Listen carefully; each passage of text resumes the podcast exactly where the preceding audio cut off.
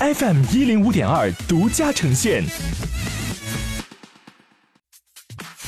好奇心日报，News Online。本节目由好奇心日报和喜马拉雅联合出品。今天涉及到的关键词有特斯拉、Facebook、英国、Costco、波音、香港。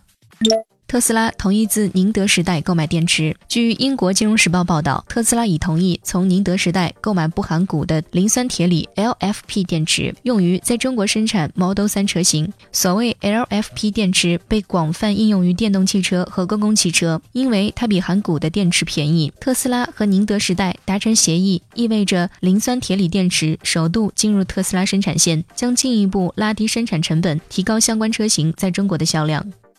美国税局起诉 Facebook，指控其欠税九十亿美元。Facebook 公司本周二在旧金山法庭开始面对一桩税务诉讼。美国国税局指控这家全球最大社交媒体公司欠下了九十多亿美元的税务。美国国税局认为，Facebook 在二零一零年向爱尔兰子公司出售知识产权时低估了其价值，这是在美国跨国公司中很常见的一项操作。爱尔兰企业的税率低于美国，因此此举降低了该公司的税单。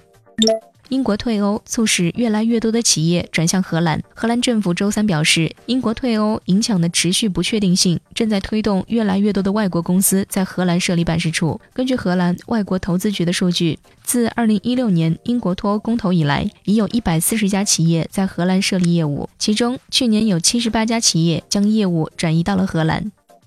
今天你不能错过的其他新闻有：Costco 大陆第二家门店选址浦东。国务院提出减免企业五个月社保费，为了稳就业。波音737 MAX 再爆隐患，香港失业率攀至三年新高。以上就是今天好奇心日报 New Sunlight 的全部内容，也欢迎你把刚才的收获告诉周围的朋友。好奇心日报 App 高颜值新闻媒体，让好奇驱动你的世界。我是施展，下次见。